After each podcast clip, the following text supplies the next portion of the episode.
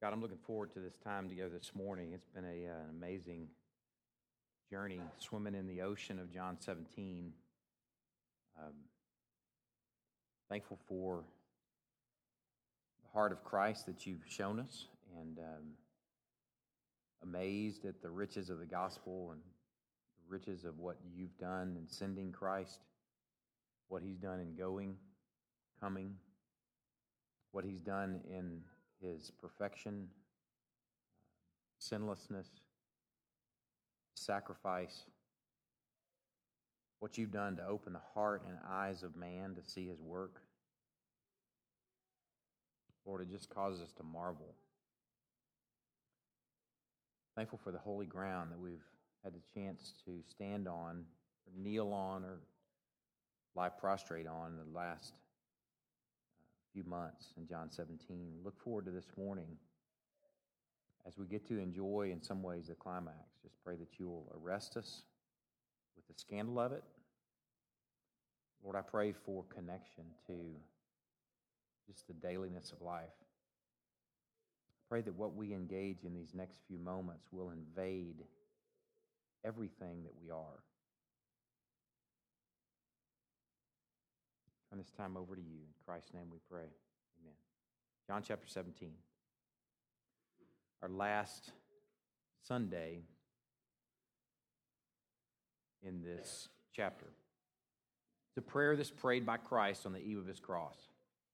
Thankfully, it's prayed out loud, and John was listening. John recorded what he heard, and we've had the chance these last couple of months to uh, listen in on really God the heart of God as God the Son speaks with God the Father. John chapter 17. When Jesus had spoken these words, he lifted up his eyes to heaven and said, Father, the hour has come. Glorify your Son, that the Son may glorify you, since you've given him authority over all flesh to give eternal life to all whom you have given him. And this is eternal life, that they know you, the only true God, and Jesus Christ, whom you have sent. I glorified you on earth, having accomplished the work that you gave me to do. And now, Father, glorify me in your own presence with the glory that I had with you before the world existed. I've manifested your name to the people whom you gave me out of the world. Yours they were, and you gave them to me, and they've kept your word. Now they know that everything that you have given me is from you. For I've given them the words that you gave me, and they've received them, and have come to know in truth that I came from you, and they've believed that you sent me. I'm praying for them, I'm not praying for the world, but for those whom you have given me, for they are yours. All mine are yours, and yours are mine, and I'm glorified in them. And I am no longer in the world, but they're in the world and I'm coming to you. Holy Father, keep them in your name, which you've given me, that they may be one, even as we are one. While I was with them, I kept them in your name, which you've given me. I've guarded them, and not one of them has been lost except the son of destruction, that the scripture might be fulfilled. But now I'm coming to you, and these things I speak in the world, that they may have my joy fulfilled in themselves. I've given them your word, and the world has hated them because they're not of the world, just as I am not of the world. I do not ask that you take them out of the world, but that you keep them from the evil one. They are not of the world, just as I am not of the world. Sanctify them in the truth. Your word is truth. As you sent me into the world, so I have sent them into the world. And for their sake, I consecrate myself, that they also may be sanctified in truth. I do not ask for these only, but also for those who will believe in me through their word, that they may all be one, just as you, Father, are in me, and I in you, that they also may be in us, so that the world may believe that you've sent me. The glory that you have given me, I have given to them, that they may be one, even as we are one. I in them and you in me, that they may become perfectly one, so that the world may know that you sent me and loved them, even as you loved me. Father, I desire that they also, whom you have given me, may be with me where I am, to see my glory that you've given me because you loved me before the foundation of the world. O righteous Father, even though the world does not know you, I know you, and these know that you've sent me.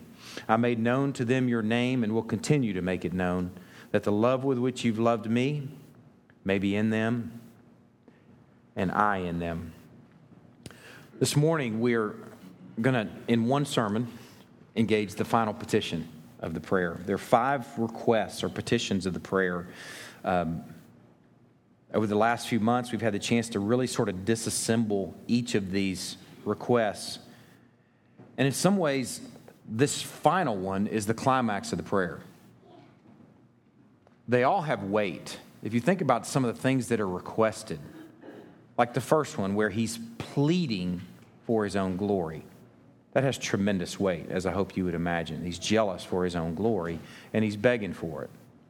He's begging his father, pleading with him. The second one, he's pleading with the Father for protection for his people. Keep them in your name, keep them from the evil one, that they may be one. The third one is also a plea sanctify them in the truth. And then the fourth one was a request for oneness, a prayer that we would be one even as the Father is one. This fifth one, though, is sort of a climax because this fifth one uses a word that we haven't seen up to now. It's a word that's sort of cloaked in our translation, at least the one that I just read is the word desire. You may have a different translation. I did, failed to look at other translations. It's less important than what that word means. In the original language, that word means will. Father, my will is that those you have given me may be with me where I am forever. It's the first time that God the Son has spoken with God the Father and said, God the Father, this is my will. So we can know that this is also the Father's will because they're not going to have contrary wills.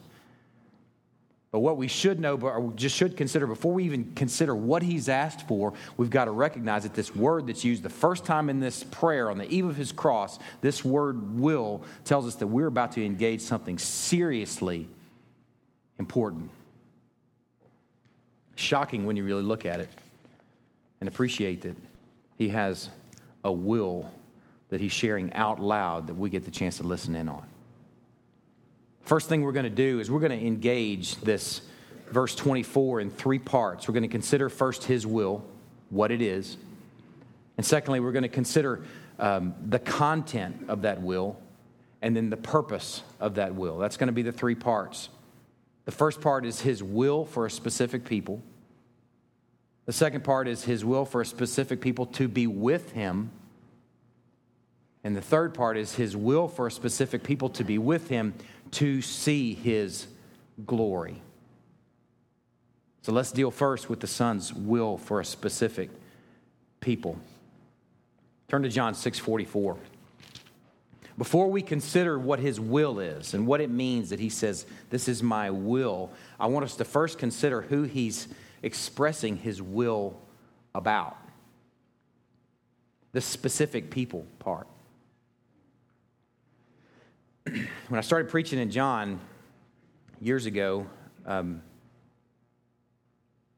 I had a difficult time considering that Christ would die for specific people. But I made a commitment to believe the scripture as I was preaching it. And John 6:44 is where I first came into contact with a passage that shown or revealed some specificity of the cross. Let me show you a series of passages starting with John 6:44 so we can see who specifically he's praying for over here in John chapter 17. John 6:44 he says no one can come to me unless the Father who sent me draws him. The word in the original language there is drags and I will raise him up on the last day. The people that he's praying for over here in John chapter 17 are the drawn ones, the dragged ones. Look later in the chapter in John 6, 64 and 65. I'll back up just to give you a little, little bit of context. Jesus had just told them, Whoever feeds on my flesh and drinks my blood abides in me, and I in them. Now, they knew he wasn't talking about cannibalism. But what they struggled with was the idea of something being so centered on who he was. this little passage here unfolds. It says, Many of his disciples heard what he said and said, mm, This is a hard saying. Who can listen to it? It sounds sort of excessive. And Jesus goes on to address those. And in verse 64, he says, There are some of you who do not believe.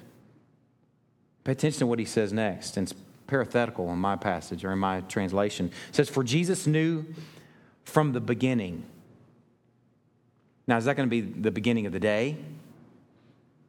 The beginning of his ministry? The beginning of his life in Bethlehem? Is that when he knew?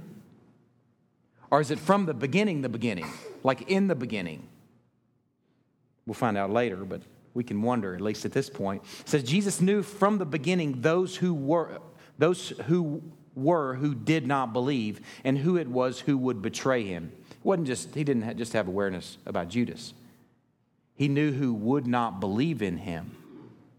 And it goes on verse 65 to say, and he said, This is why I told you that no one can come to me unless it's granted him by the Father.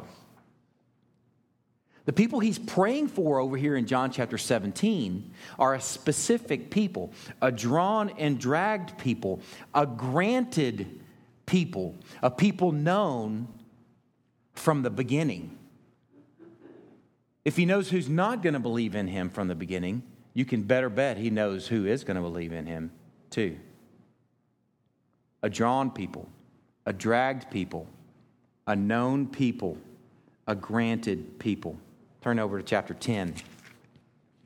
the book of John is just saturated with this prominent teaching of this specificity of the cross. I'm going to come back to this later, but let me just kind of escort you into why, I'm, why we're engaging this. You need to know that when Christ went, went to the cross, that he wasn't just submitting to wood and nails and an unjust, unjust trials, multiple unjust trials, just saying, I hope this sticks. I hope somebody believes in me. I hope this works, Father. He didn't go to the cross that way. He went there with specific people, with hair and teeth and feet and stories and problems and names to the cross. That's who he's praying for here on the eve of it. There's specificity in what he's asking for in his will, so we're going to consider the specificity of it. John chapter 10, verse 3. I'll start in verse 1 just for the sake of context. Truly, truly, I say to you, he who does not enter the sheepfold by the door, but climbs in by another way, that man is a thief and a robber. But he who enters by the door is the shepherd of the sheep. He begins to start talking about identifying himself as the good shepherd and about his followers as sheep. Listen to what he says. It says, To him the gatekeeper opens. That's the good shepherd. The sheep hear the good shepherd's voice, and he calls his own sheep by name. He knows them. He knew them from the beginning the dragged ones, the drawn ones, the known ones. He calls them by name and he leads them out. And when he's brought out all his own, he goes before them, and the sheep follow him, for they know his voice. These people that he's praying about over here in John chapter 17, the ones that he's sharing his will regarding, are the drawn ones, the granted ones, the known ones, the woolly ones, the listening ones. Look in verse 14 of this same chapter. He says, I am the good shepherd. I know my own, and my own know me, just as the Father knows me, and I know the Father. Just as much as the Father knows the Son, and the Son knows the Father, Jesus knows who's going to believe in him.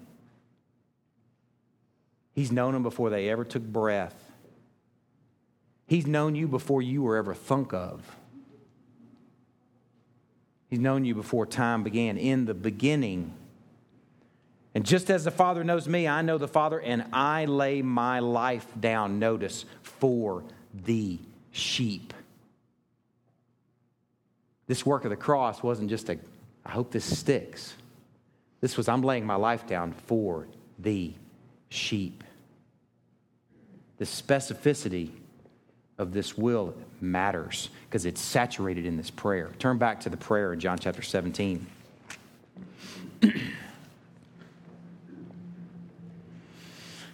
Look in verse 2. He's just shared his first request, his first plea Father, glorify your Son, that the Son may glorify you, since you've given him authority over all flesh. Notice, to give eternal life to all whom you have given him. That's a specific people with specific names and teeth and hair and stories and quirks. Real people. That's who he's praying for here in this prayer. Specific people, foreknown. In verse 6, he says, I've manifested your name to those people, the woolly ones, the drawn, the drag, the foreknown, the predestined, those people whom you've given me out of the world. I've manifested your name to them.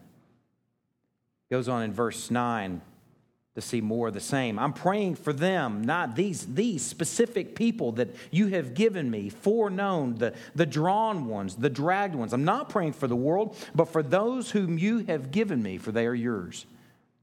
It's a very specific prayer for a specific work that's about to take place on the next morn the work of the cross. And then in verse 24, Father, I will that they also whom you have given me. He's praying for the people he will go to the cross for. He's praying for the drawn ones, the dragged ones, the granted ones, the known ones, the woolly ones, the listening ones, the spared ones that he's laying his life down for. He's praying for people with names and hair and stories and quirks and problems and dreams. Real, specific people are in view when he prays this prayer and when he's nailed to that cross the very next day. And if you're in fellowship with him through his finished work, he's praying for you. This will that he's sharing has to do with you. He didn't go to the cross thinking, I hope this works. Now, before we consider his choice of words being will, I want us to really connect to who this will is for. It's for specific people, foreknown, predestined, people drawn, granted, listening, and spared. These people whose names are pre recorded in the book of life. Turn to Philippians chapter 4. I want you to see, see a series of passages. One passage in Philippians 4, and then three passages in Revelation. This is not an exhaustive picture I'm about to show you, it's just a sampling of what I'm talking about with this pre recorded book of life. Uh, I went in my office library and I went in my office and grabbed what I could find to be the, the oldest, biggest book. And this was it the International Standard of Bible Encyclopedia. It's a great series. It's just big and it's ominous looking. That's why I grabbed it, not because there's anything specific about it. And because it's black, I don't know why I felt like it should be black. But I expected the book of life would be a lot bigger than this, a lot more, um, a lot more pages, hopefully. But I pulled this out just for sake of imagery as we read these passages. Philippians chapter 4.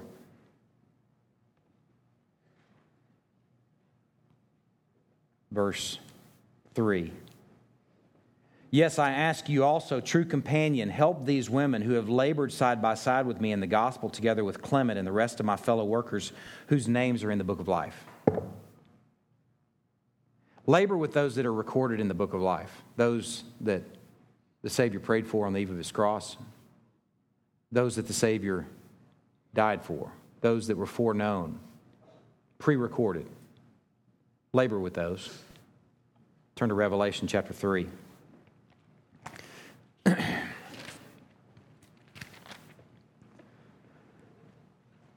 Revelations, the, the chapters 3 and, well, 2 and 3 really, have seven letters that are written to churches. And it's sort of a sampling. I, I love that it's seven because seven in book of Revelation is picture of kind of completeness. So it's sort of like a sampling of the gamut of the types of churches out there. And this is New, New Testament context when these were written. Um, so these would be New Testament churches, real churches with real people. He writes a letter to the church at Sardis in chapter 3. And in verse 5, he says this this Sardis, you could call sleeping Sardis because they're kind of snoozing. Some of the churches he's praising, most of the churches he's sort of have some indictments against. Sleeping Sardis was one of those that was an indictment. Here's a threat. Now, just listen to the content of it. I don't want you to take it too far and wonder if your name could be erased from the book of life. But listen to what's said. The one who conquers will be clothed thus in white garments, and I will never blot his name out of the book of life. I will confess his name before my Father and before his angels. This picture of the book of life is a prominent teaching in our Bible. Turn over to chapter 13. Now, here, here are a couple of glimpses of this book having been pre recorded. There is a notion, I think, probably for most Christians, that the thought that your name would be recorded in the book of life on that day that you make a decision for Christ, that you walk an aisle. And that's, that's a very natural thought. And that's probably where most of us would land. But what I want you to see is this book has been pre recorded. Foreknown that he went to the cross not with some maybes in view, but some definites in view. Listen to this passage in regards to the, those who will worship the first beast. There are two beasts mentioned in this chapter. This is the first beast. Verse 8 And all who dwell on earth will worship it. That's the first beast. And everyone whose name has not been written before the foundation of the world in the book of life of the Lamb that was slain. See that? Everyone whose name has not been written in the book of life before the foundation of the world. The book of life of the Lamb that was slain. Listen, I, eh, y'all need to know there's no agenda behind this sort of preaching other than exposing truth.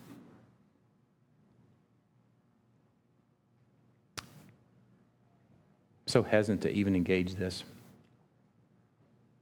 In our context here in Greenville, there are, at least last count, 97, 98 Christian churches. I don't know all the, all the teachings or beliefs of every book is right in front of y'all, isn't it, over here? I don't know all the teachings of all those churches. But I do hear sort of a prominent message in Greenville. And I don't think it's a whole lot different from a lot of the other teachings in the Bible Belt. And it's sort of a, a theology that sort of puts you and your decision at the center of all things. And I want you to know that that's a new teaching. Greenville may be one of the newer, or Crosspoint may be one of the newer churches in Greenville, but that doesn't mean that we have the newest message, that we have some sort of newfangled twist on the gospel. In fact, this is an ancient teaching. It's only been in the last hundred years or so that people have started to put man at the center of the gospel and our decision at the center of the gospel. And a guy named Charles Finney and guys like that, early evangelists in the early, you know, early part of this century, had decision seats and hot seats where people were pressed to make a decision for Christ. And our gospel sort of changed. And it became less about God being a sovereign God being at the center of the work of the gospel and more about us and our decision. And a lot of what invaded that too is the Western mind that defines and understands love as boy shows off for girl, girl falls in love with boy, and that they define that as love. Like there's something redeeming about boy, and so she she falls in love because he's awesome. What we don't realize is the full counsel of the, of the gospel that realize that we have no capacity to love God except that He does something in our hearts beforehand. There's a fallenness, this the character of man, this the, the full counsel of the Bible has been ignored and neglected. That'd be maybe a better way to put it. Because it's not been ignored, it's just sort of been vegetalized. When you vegetail these Old Testament stories and you disconnect to the character and nature of of God as a choosing sort of God that chose Israel among all nations, an unlikely dead-gum bunch of people who proved their unlikeliness and unworthiness. If you vegetail those and you just look for Daniel was brave and David was another brave one, You know, it, we just vegetalize the whole New Old Testament, then we read the New Testament without getting the joke. We hear the punchline, but we don't get the joke. But we know it's supposed to be funny, so we laugh.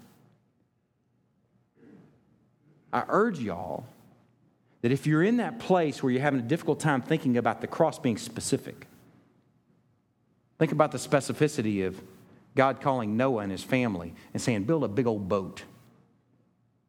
Get on that ark because I'm going to save the world through a remnant. Or the specificity, of calling Abraham a moon worshiper. And say, I'm going to reveal who I am to, to you. Go to a land that you've never been to, and I'm going to reveal myself to you as you go. And I'm going to build a whole new people through you, an unlikely bunch, where I will prove to the world forevermore that I choose the foolish things of the world to confound the wise. And I extend grace and mercy to the unlikelies, foreknown and foreordained and predestined. That's how Jesus is praying here in John chapter 17.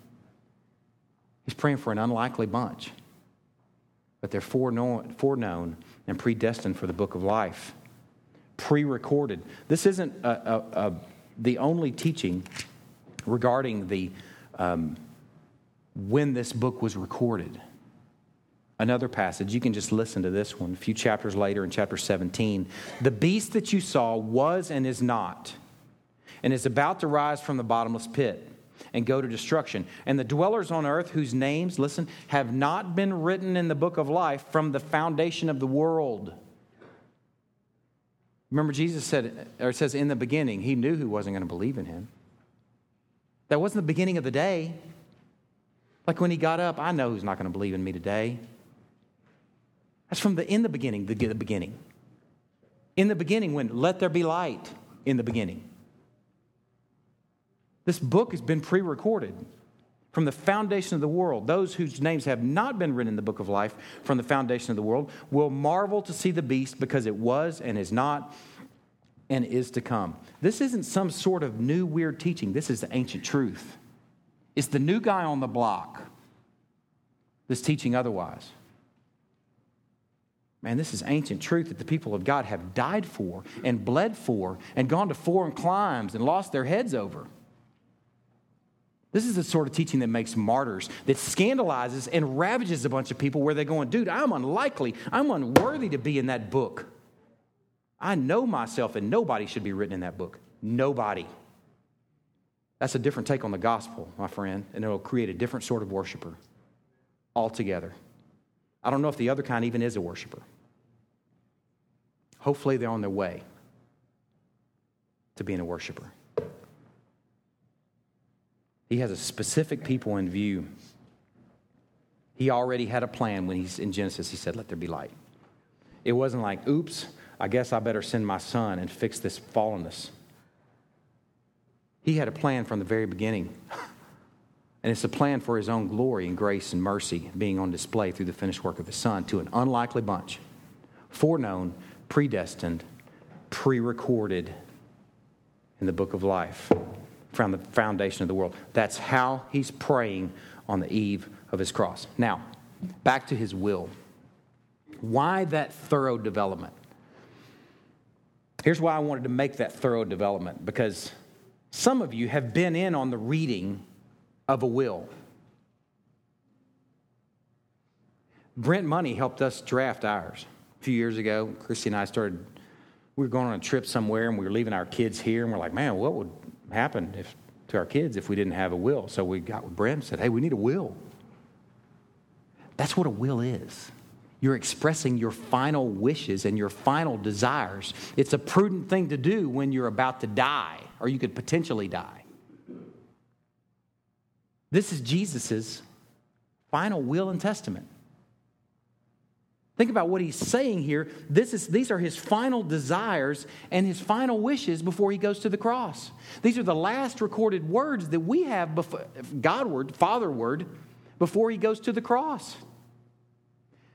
We know about his Gethsemane prayer Father, take this cup from me.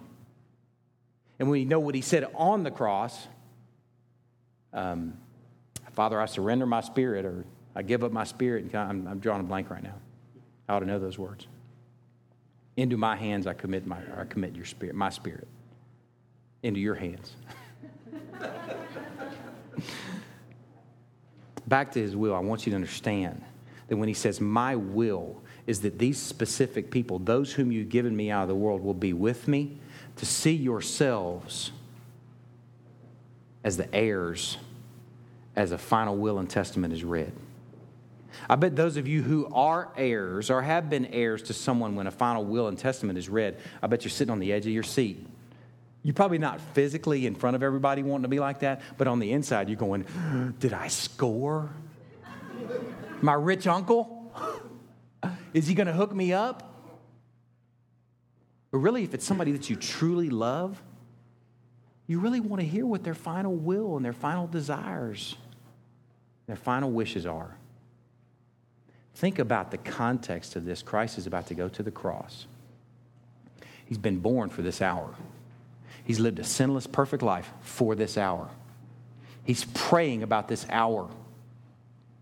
And he's sharing what his final will is here in these final moments. And his final will is that those you've given me, this drawn people, this dragged people, this granted people, this listening people, this woolly people, this spared people, the ones that are written in that big pre recorded book, those people, I will that they be with me forever.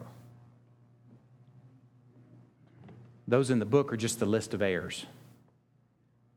And if you're in fellowship with Him through the finished work of the cross, you're in there. That should leave you sort of ravaged. We'll connect to that at the end of the morning. Now, the second thing, second part of this final petition. The first part was that, or the Son's will was for a specific people. The second part is the content of that will is that this specific people would be with him. I want you to consider for a moment that our God is relational. Now, you may just automatically think, well, yeah, no duh. I mean, I know that. That's not news to me. But I want it for the moment just to be news to you. Our God is relational, and I want you to know that He doesn't have to be. The book of John is saturated with the imagery of an all satisfying community of Father, Son, and Spirit. That, that's what the book teaches. And it's not just that book, but the whole full counsel. But John especially has this really potent picture of Father, Son, and Spirit. We called it perichoresis. The early church called it perichoresis, of the dance of Father, Son, and Spirit, interpenetrating, inter-involved, interconnected. We hear it in things like I in you and you in me, Father.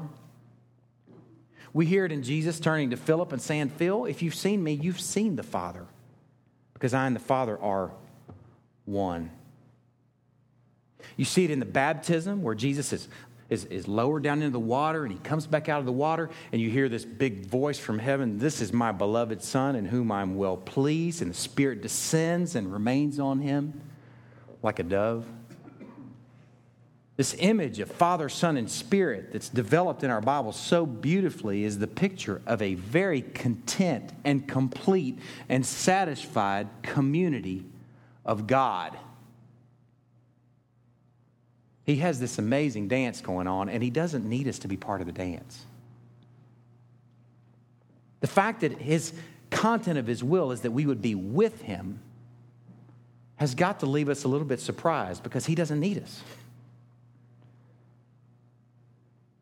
Acts chapter 17. Turn there, please.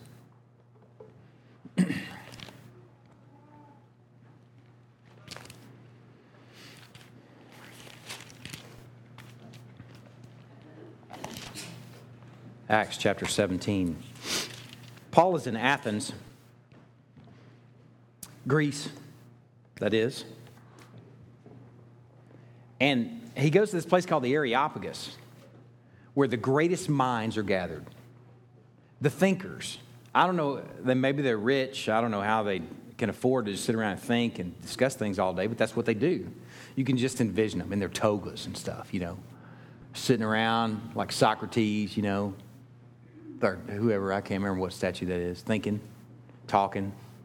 That's not Socrates. That's David or something. I, no. Who is it? Aaron's shaking his head. It doesn't matter. It doesn't matter. They're in the Areopagus and they're sitting around just just thinking on things, man. And Paul shows up and he says, Man, let me tell you something. I want to talk to you about the living God. I want to talk to you about the God that you have represented with this statue that you've called the unknown God. Let me tell you about that God. And he says, The God who made the world and everything in it, being Lord of heaven and earth, does not live in temples made by man, nor is he served by human hands as though he needed anything. Since he himself gives to all mankind life and breath and everything, and he made from one man every nation of mankind to live on the face of the earth, having determined more sovereignty, it's all over our Bibles, having determined allotted periods in the boundaries of their dwelling place, that they should seek God and in the hope that they may feel their way toward him and find him.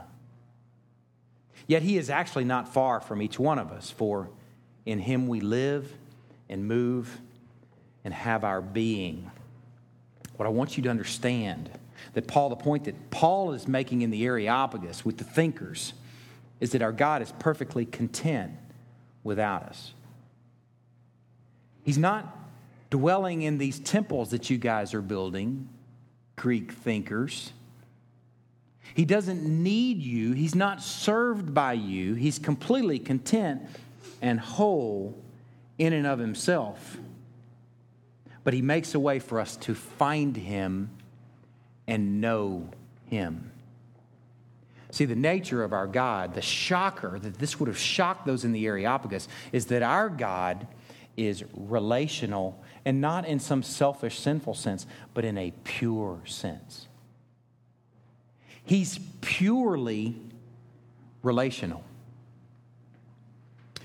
A few months ago, I started reading Homer's Odyssey with the kids, the big kids, not Daniel. But Evan and Luke were reading Homer's Odyssey um, along with this book called The Omnibus, that's part of their curriculum, that sort of connects biblical truth to some of the ancient writings. Homer is believed to have lived around 800 BC, blind dude. Um, he wrote the, the Odyssey and the Iliad. 800 BC would have placed him as a contemporary with um, Isaiah, Jeremiah, likely.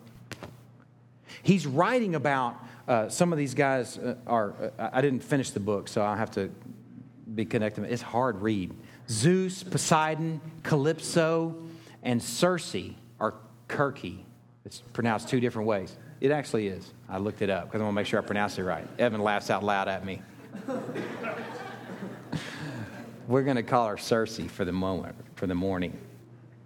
These four gods are sort of the content of the Odyssey. What you may not realize is that these gods that Homer wrote about and other writers had a big part to play in shaping Greek and later Roman culture and religion. All these pantheon, pantheon of gods that they worshiped were these that Homer and these other guys wrote about hundreds of years earlier. As I read the Odyssey, and I read this omnibus that complement to it, what I realized is that I, for my whole life, have counted them myth. I mean, they're even considered mythological, you know, gods and goddesses. And myth means that there's no substance. You, you grab it and there's nothing there. But what I realized in studying this more is realize in this New Testament context that Paul was not shadowboxing air. And he wasn't equipping the New Testament church to shadowbox something that didn't exist. He's equipping them to engage little g gods, real beings with real stories and real fallen character. When I'm reading about Zeus and Poseidon and Calypso and Circe, in light of what I'm learning, learning over here in Omnibus, I'm going, and the Word, I'm going, these are real beings. Homer may have made them up, but a demon climbed into the identity, and people worshiped, worshiped them for hundreds of years and may still. They're not nothing.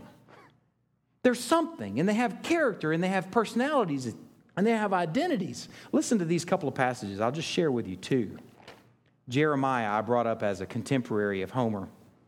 Listen to this passage. I'll give you the reference, but I won't give you time to turn there. Jeremiah chapter 51, verse 44. And I will punish Bel, as a Babylonian god, Bel, not Baal in this case, it's Bel, B E L. I will punish Baal in Babylon and take out of his mouth what he has swallowed. The nations shall no longer flow to him. The wall of Babylon has fallen.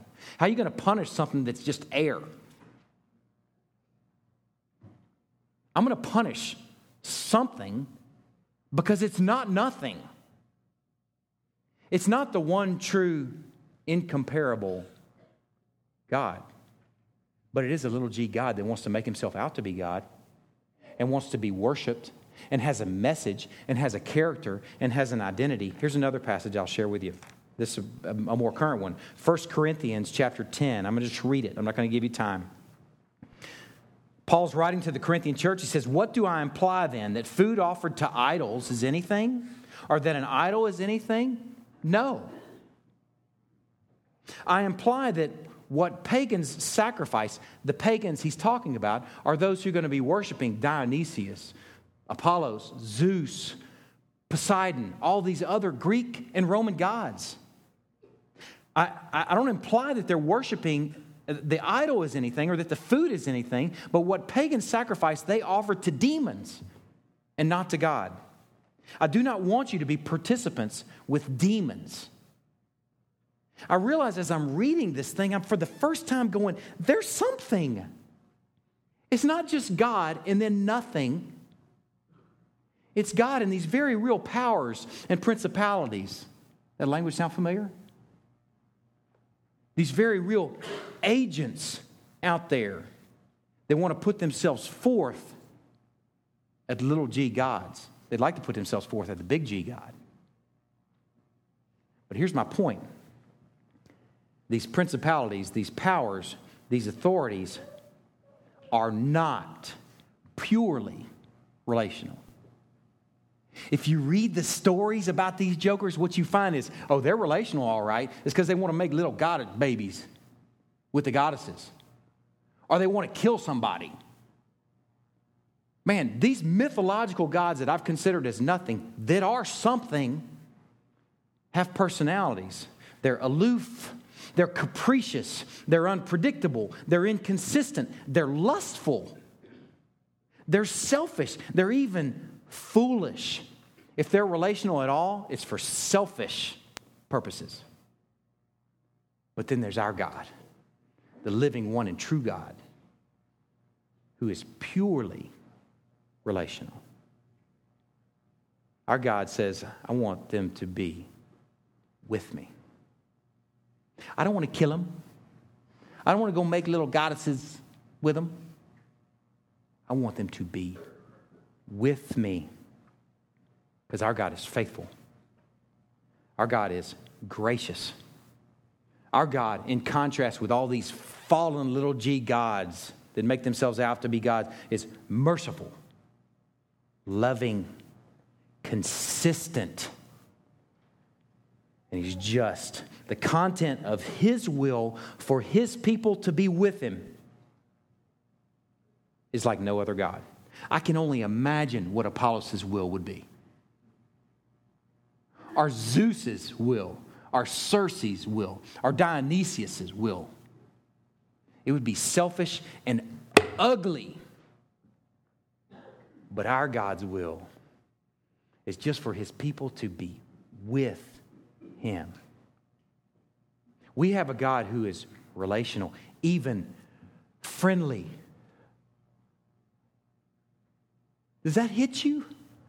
When I say our God is friendly, does that hit you? Can you marvel with me, with the dudes in the Areopagus, and go, wait a second, that doesn't sound like any God I know of? Exactly. Because our God is the one and true and living God, and He's like no other. When He says, I desire, my will is for them to be with me. Man, we've got to be shocked. Our God is friendly. Our God is inviting. We should sit and marvel with the psalmist, with him, say, What is man that you're mindful of us? What a shock. With me? Let's finish up the third part of this. Back to John 17, if you're not there already.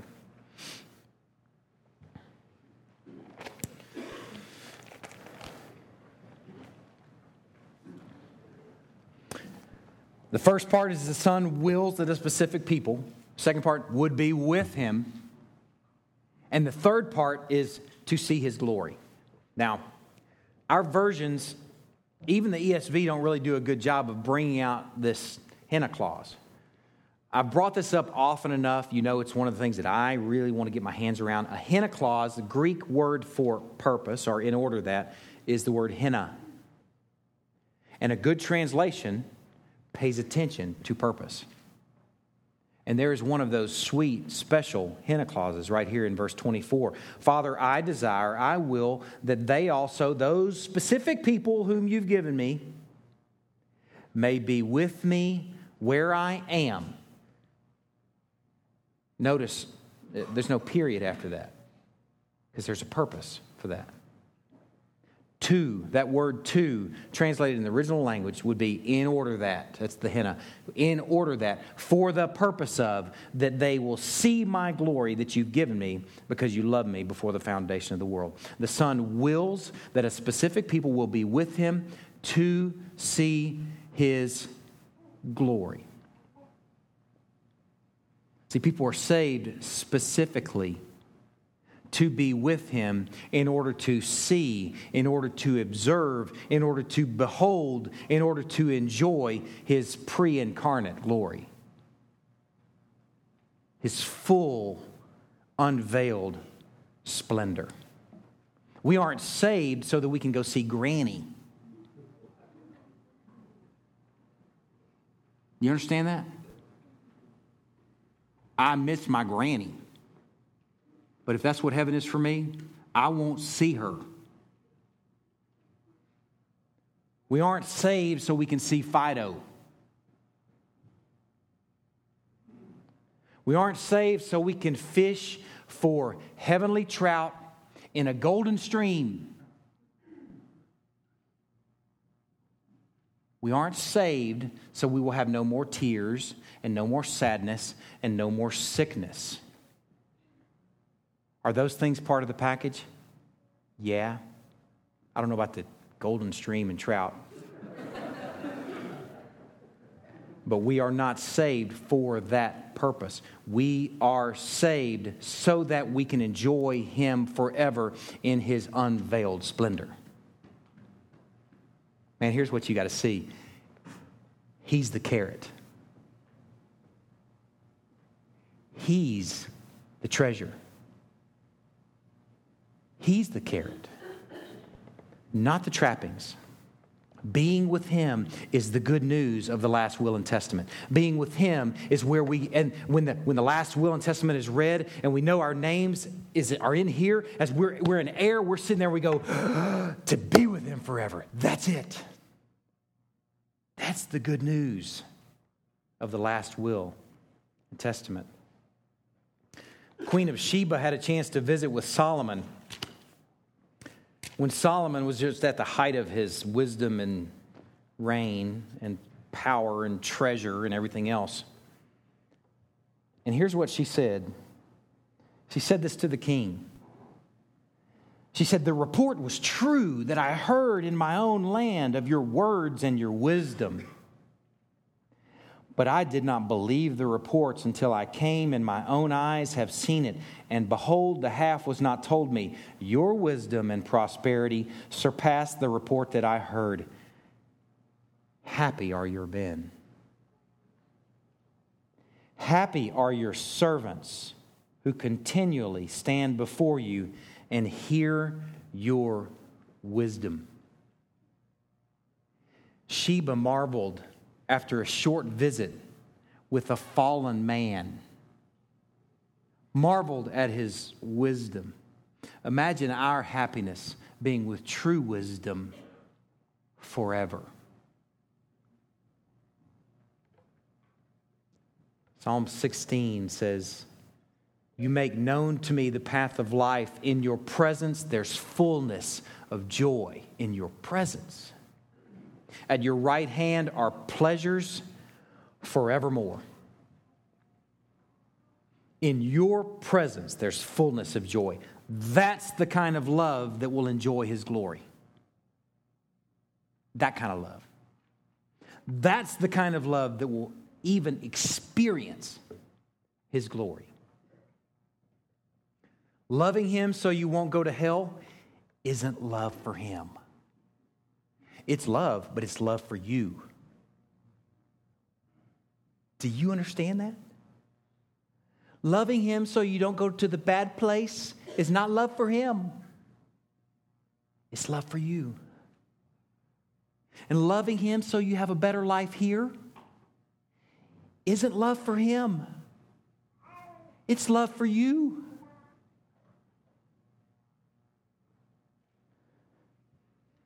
Man, true love for Him says, You're the carrot, Jesus. If you're not going to be in heaven, I don't want to go. I will give up everything to be with you. That's the kind of love that will enjoy the carrot, the treasure of being with Christ forever. Let me tell you something, y'all. This has got to connect with who you are. If this doesn't connect with your marriage, your week, your parenting, just your daily sense of well being, your sense of purpose, meaning, identity, if it doesn't intersect with your problems,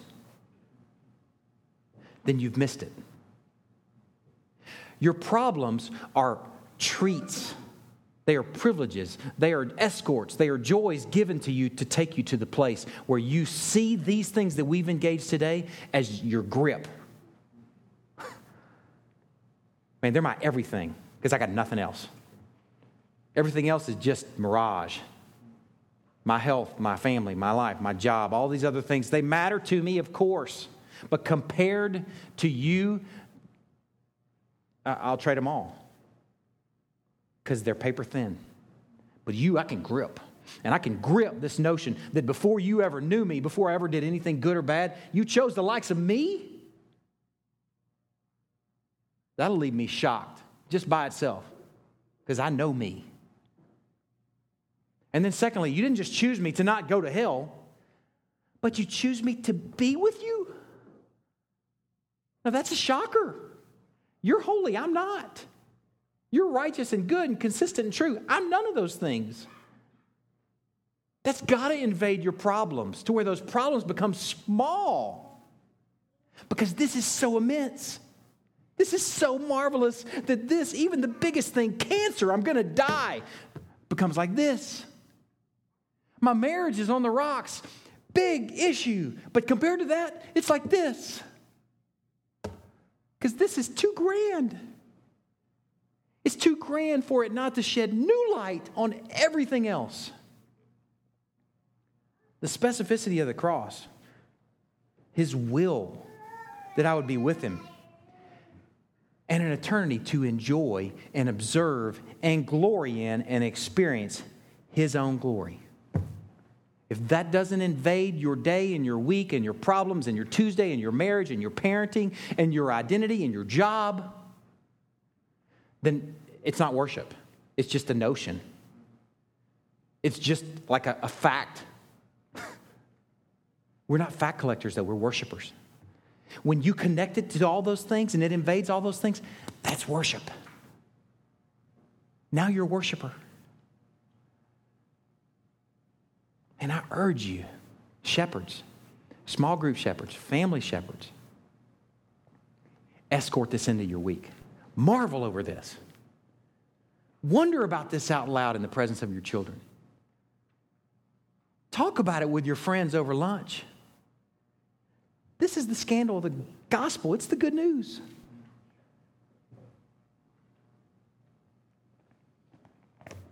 In his presence, there's fullness of joy. Let's pray. Lord, what, a, what an awesome, awesome, awesome privilege to listen in on this prayer. Lord, sweeter than the opportunity to listen in is just considering the content. Just to consider that four out of the five requests that your son made before he went to your cross, that you ordained for him, that you prepared beforehand for him, are regarding us.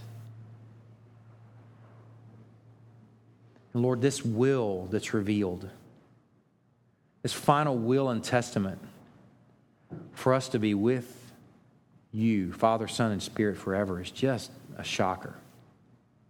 I pray that it will put all things in perspective that it will make all our problems slight and slim, even the worst problems, in contrast to this crazy good news.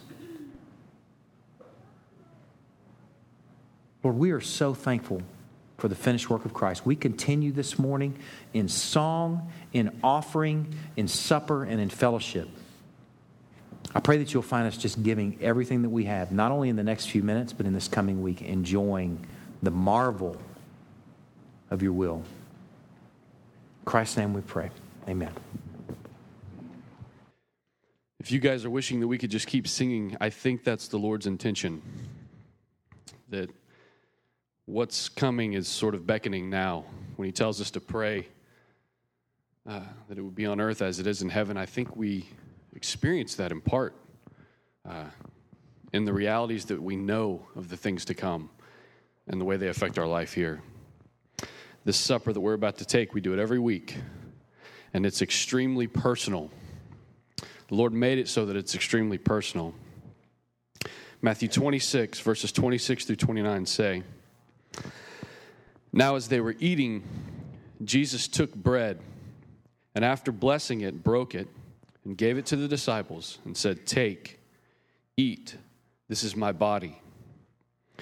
And he took a cup, and when he had given thanks, he gave it to them, saying, Drink of it, all of you, for this is my blood of the covenant, which is poured out for many for the forgiveness of sins. And listen to this in light of this morning's sermon. I tell you, I will not drink again of this fruit of the vine until that day when I drink it new with you in my Father's kingdom. Paul reminds us in 1 Corinthians 4 as often as you eat this bread and drink this cup, you proclaim the Lord's death until he comes. There are some very real things at play when we partake of the Lord's Supper. When we gather at this table to partake of this supper, it points to the past atoning death of Jesus. It points to a present, very personal relationship with Christ. And in particular response to our time in John 17, it points to the future coming of Christ. This supper reminds us that he's coming back. The last time that Jesus took this supper was before the cross. The next time that Jesus takes this supper will be with us, newly in the Father's kingdom at the marriage supper of the Lamb. We will one day share this feast with our Lord.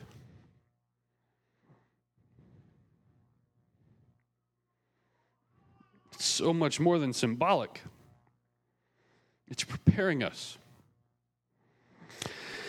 And we'll share it with our Lord as a fulfillment of His prayer that we would be with Him where He is, looking and gazing upon Him in the fullness of His pre creation glory. Do you understand that His presence will be very real? Do you understand that we are proclaiming the Lord's death until He returns when we take this supper? Do you weekly partake of this supper in anticipation of a very real future feast. In his presence, there is fullness of joy. The pieces of bread actually seem a little bigger today. Seems appropriate. Um, in remembrance of our Lord, we humble ourselves before Him and we take of this in eager anticipation of a very real future feast. Take and eat. He showed His love for us, and that while we were still sinners, Christ died for us. Take and drink. Let's pray.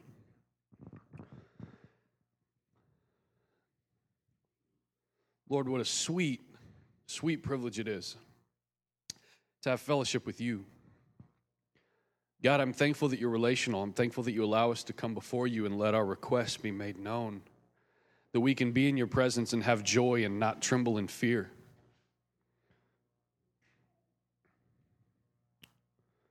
We certainly tremble because we know there's none like you.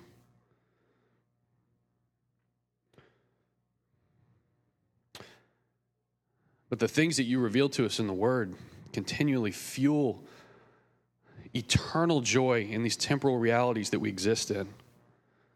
Lord, I pray that the message would fuel everything that happens between Sundays. I'm thankful for Ben's time in the Word this week as he's climbed the mountain. I'm thankful that he came back down the mountain to share with us what he heard from you.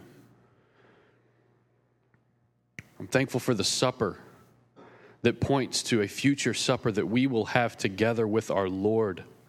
I'm thankful for praises that we sing in corporate worship that point to future praises that will be sung eternally to you as you reveal yourself to us in the splendor, the full splendor of your glory. And words are not abundant enough to express your greatness. Lord, we love you. It's been a sweet morning in your presence. We humbly pray these things in Jesus' name. Amen. One of the things, one of the passages I didn't share with you this morning that I think would be appropriate for a family that I'm about to present, actually, two families that are going to be presented. One of these passages that I read in John chapter 6, John chapter 6 is a tough chapter. It was a tough chapter for me. Um, I remember whenever I engaged it for the first time, it just sort of messed a lot of things up that I had believed for a long time, and I had to sort of reapproach, let, letting the Bible say what truth is, not what I thought it ought to be. And one passage really stuck out to me as interesting when I engage this chapter is, is in verse 66. It's after he said, You have to eat my flesh and drink my blood to follow me. And they're like, Man, that's a hard saying. Who can listen to it?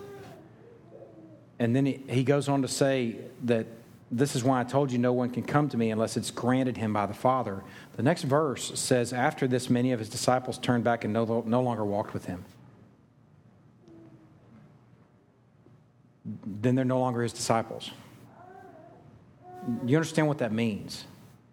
This teaching is too hard for me to consider. The notion of a specific people foreknown and died for, drawn, granted. It's just unthinkable for me, and I don't like the sound of it. And this excessive eating flesh and drinking blood thing is just too much for me, and I think I'll pass. I think I'll find something tamer, and I think I'll find something that seems to make a little bit more of me than you've made of me in that whole plan. Now, whether that's articulated or not, that's just kind of giving words to, unfortunately, you know, I made, hopefully, I made the point that I can't speak for every church in this community because I don't know the message that's coming out of every pulpit. In fact, I don't know the message of many pulpits, but I know what I hear from people that come and visit or they come and join. They're like, man, I haven't heard this. I've never heard this. I know I have a context of growing up in the church ever since I could breathe and churches that I love and people that I trust love the Lord. I need to say that. I don't know if I clearly communicated that. I know I made the point. I'm not even sure if it is, if it is worship. I trust that the churches that I grew up in, those people love the Lord. My dad and mom are still in one of those churches that I grew up in, and I know they love the Lord. But the message, I would say, a church that is absent of this Christ centric message is bubblegum and shoestrings, man. It's held on by a sliver thin, thread. I don't know how it's even held together. And those of you who have been in those contexts, you know that things can fly apart at a moment's notice. Why do you think that is? Because in a context where man is made much of, men are going to devour each other. And I'm talking about people I love, and I'm talking about people that love the Lord too. But in a context where, the, where Christ is at the center of it, and God's work is at the center of it, and his sovereign plan over the ages, foreknown, foreplanned, foreworked, ordained, is at the center of it, then everybody's just so shocked by the whole thing. What do you got to fight about? I can't be mad at you. I'm too scandalized and ravaged by the gospel, man. You see what I'm saying? It just puts everybody in a different place. The disposition of the people of God are different. It makes for a different church. So, given that, we're not about growing the biggest church in this community. That's God's business. We're about being true, preaching and walking in truth.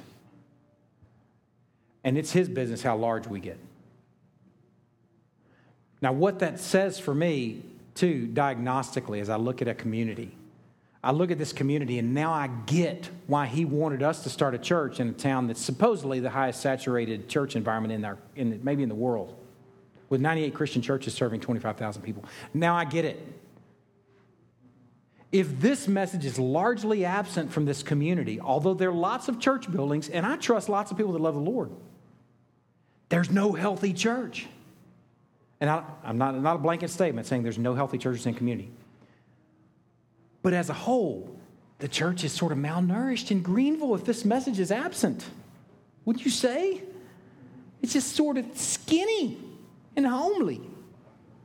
So now I get it. Okay, God, I got why you called us to Greenville. Now I get it. We haven't arrived. We're not all that. If you stick around, you'll find out. It's not like we got everything figured out. We're just moving verse by verse through our Bible and eating every bite. It's making for a different people. And it's helping us see, well, that's why we're in Greenville.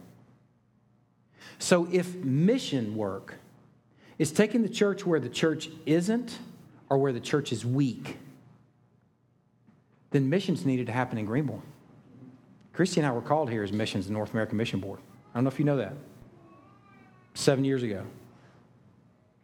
Missionaries in Greenville. So if that's the case, why wouldn't we think Sulphur Springs or other places, Commerce, where we planted a church a few years ago? You see why that makes sense? Because if that environment, even though it may have many buildings, is void of this Christ centric message, then it's skinny and homely. It's not saying we're all that and everybody's messed up. It's just a byproduct of if you're not moving verse by verse through the word, you're going to be skinny and homely. If you're topically engaging how to manage your money and your marriage and your parenting, all those things will give you something. You're going to have something to eat. You're not going to be dead. You're just going to be skinny and homely. So, missions work is taking the church where the church isn't or where it's weak. So, the reason I say all that is because we have two families that are joining this morning that live in Rowlett. Rowlett? Which way? Ra- yeah, Rowlett.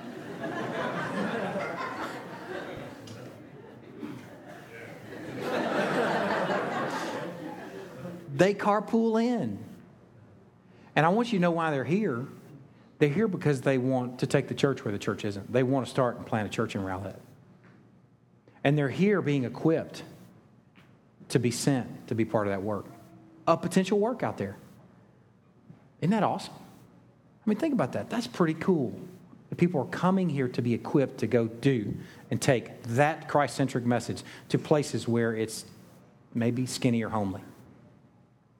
Come on up, Kai and Emily. That's a major. Nobody's ever had an introduction like that.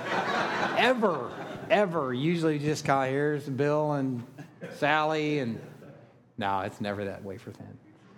Um, yeah, Brad's going to introduce y'all, but y'all stay up here too. That, no, y'all stay up here too. Come on. Kai and Emily are here and here, and um, that this is the carpool gang right here. So Kai and Emily work with Brad at IGO, and uh, I'll go ahead and turn it over to you at this point, Brad. Okay. This is Chris and Jessica. um, one of the things, more specifically, what Ben is saying is Kai is coming here um, to be assessed and trained um, uh, by us. And when I say, I, I, said this when Renee Fenner joined, that we are taking on, uh, God is giving us stewardship over a lot of things that people are coming our direction to do what Ben was talking about. And when I say we, I mean we. Not we elders, but we have been given stewardship over families who are now coming here to be sent out, which that's different. Uh, I'm not a, I'm not used to it. maybe y'all are, but I'm not used to that, and um, it's exciting. Kai is coming to be assessed to plant the church as pastor. Kai has been faithful with many things. One of the really neat things is that Chris and Jessica. I hope you'll take um, all the opportunity to get to know them. Uh, they work in the Dallas area, and they have been in small group with Kai and Emily, and have followed Kai's lead as a uh, functionally as a pastor. And so they're coming and submitting to us, not just Kai, but us, so that they would be a part of this plant too. So really neat how God's calling two families here to be among us submitting to us, to walk with us. And that's the plan, by the way. We don't have a scheme.